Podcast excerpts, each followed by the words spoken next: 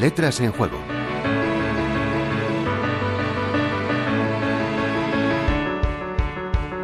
Vamos a cumplir hoy con el que podemos considerar uno de los más importantes empeños de Letras en Juego, que no es otro que la labor social de hacer un guiño, si no recuperar, alguno de esos términos que fueron importantes en nuestra lengua y que con el paso del tiempo se van refugiando en el habla de nuestros mayores y entran en vías de desaparición.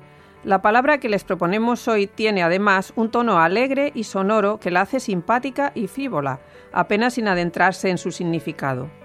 Hoy el término agraciado es dominguillo.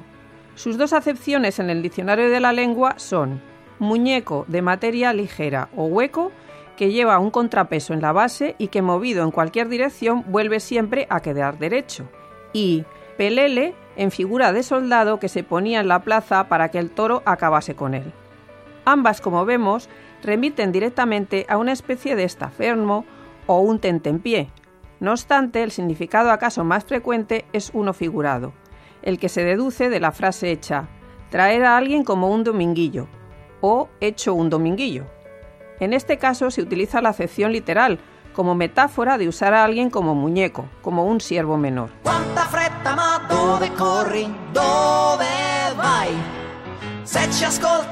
Un momento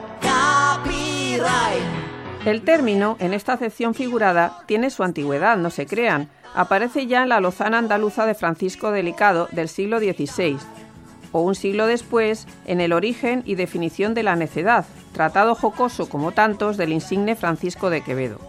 No obstante, en el siglo XIX encontramos dos citas literarias que ayudan a definir con precisión el alcance del término.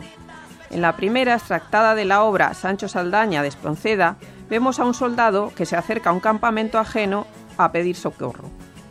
Diéronme ocupación al momento y me recibieron todos por su criado. Procuraba yo servirles en un principio lo mejor que podía, pero como eran tantos y yo uno solo, el servicio iba siempre atrasado.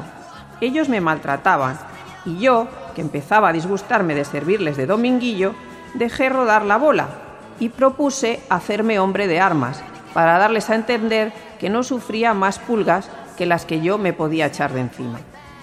Y pocas décadas más tarde, el insoslayable Benito Pérez Caldós, en uno de sus episodios nacionales, Gerona, nos completa la definición. La señora Asunta, empujando a un lado y otro con sus membrudos brazos, llegó a nosotros hablando así a su amo.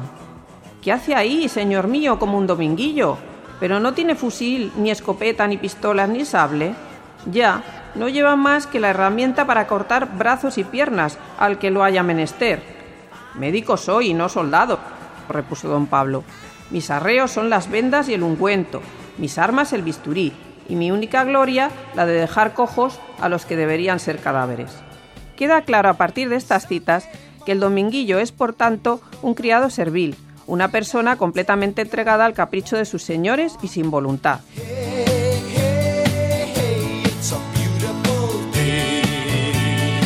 Cosa diferente es encontrar el origen primero y la explicación del término. Covarrubias, en su Tesoro de la Lengua Castellana, nos da alguna pista. Dominguillo es cierta figura de soldado desarrapado, hecho de andrajos y embutido en paja, al cual ponen en la plaza con una lancilla o garrocha para que el toro se cebe en él y le levanten los cuernos peloteándole. Esta invención es muy antigua y la usaban los romanos en la misma forma. Y añade, pues a este soldado de paja le llamaron dominguillo, porque le vestían de colorado, color festivo y dominguero, para que el toro se apeteciese con más rabia, que dicen sigue más a los que van vestidos de esta color que a los que visten otras.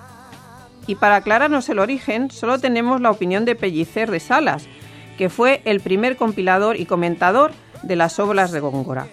Precisamente en dichos comentarios hay una parte en que apunta que proviene de un truán del rey Alfonso VIII llamado Dominguil.